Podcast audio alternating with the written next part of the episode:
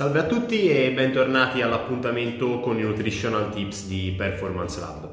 Oggi parleremo e in parte sfateremo um, il mito su uno degli integratori più conosciuti e più venduti nell'ambito di fitness e bodybuilding, ossia l'arginina.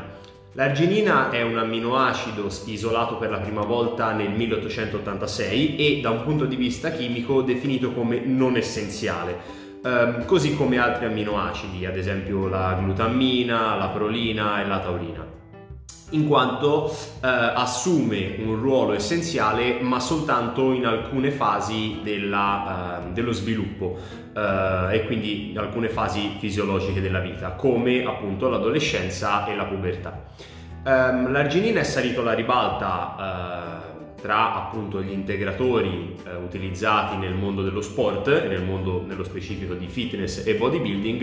eh, proprio ehm, legato al concetto della produzione dell'ossido nitrico e quindi della vasodilatazione. Infatti eh, l'arginina viene eh,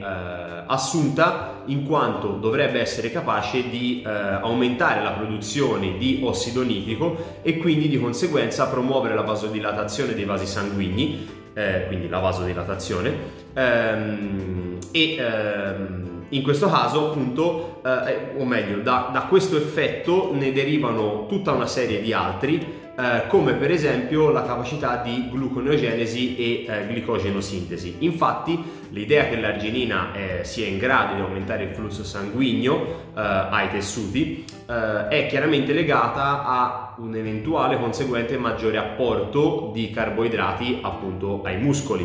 ehm, aumentando inoltre il suo assorbimento e di conseguenza anche il suo stoccaggio sotto forma di glicogeno.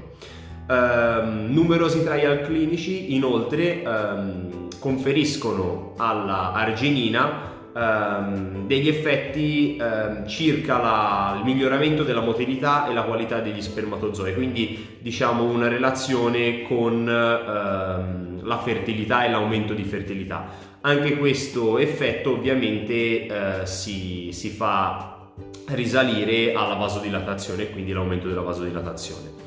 I dosaggi attualmente impiegati in letteratura eh, negli studi sull'arginina vanno dai tre ai venti grammi giornalieri, suddivisi in più assunzioni in questo caso ovviamente.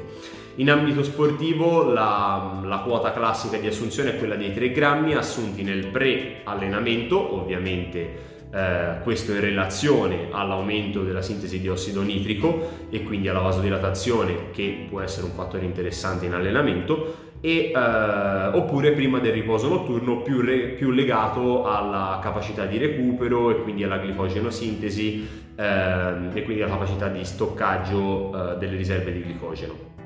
In ambito cardiologico e andrologico, quindi in ambito clinico, la dose può salire anche fino a dieci grammi. Um, è importante però sottolineare che molti degli studi che parlano di arginina uh, ultimamente ne stanno un attimino rivalutando gli, i reali effetti positivi, um, a meno che non si parli di ambito appunto medico e quindi patologico, situazioni patologiche in cui sì, l'arginina viene veramente utilizzata uh, per esempio in endocrinologia con successo, ma a dosi ovviamente molto molto più elevate e soprattutto ehm, con una somministrazione che è di tipo endovenoso e quindi ovviamente illegale e sconsigliabile eh, in ambito fitness e in ambito bodybuilding. Quindi, ricapitolando, eh, l'arginina è un composto molto eh, utilizzato, spesso abusato e ehm, ultimamente gli studi ne stanno rivalutando la reale efficacia. Quindi la sua assunzione, a mio, a mio parere, non è ovviamente eh, consigliata o comunque fondamentale eh, se si sta ricercando un aumento delle prestazioni sportive. Con questo vi saluto e vi rimando al prossimo appuntamento, in cui parleremo di un altro amminoacido con, eh, condizionatamente essenziale, ossia la taurina. Un saluto!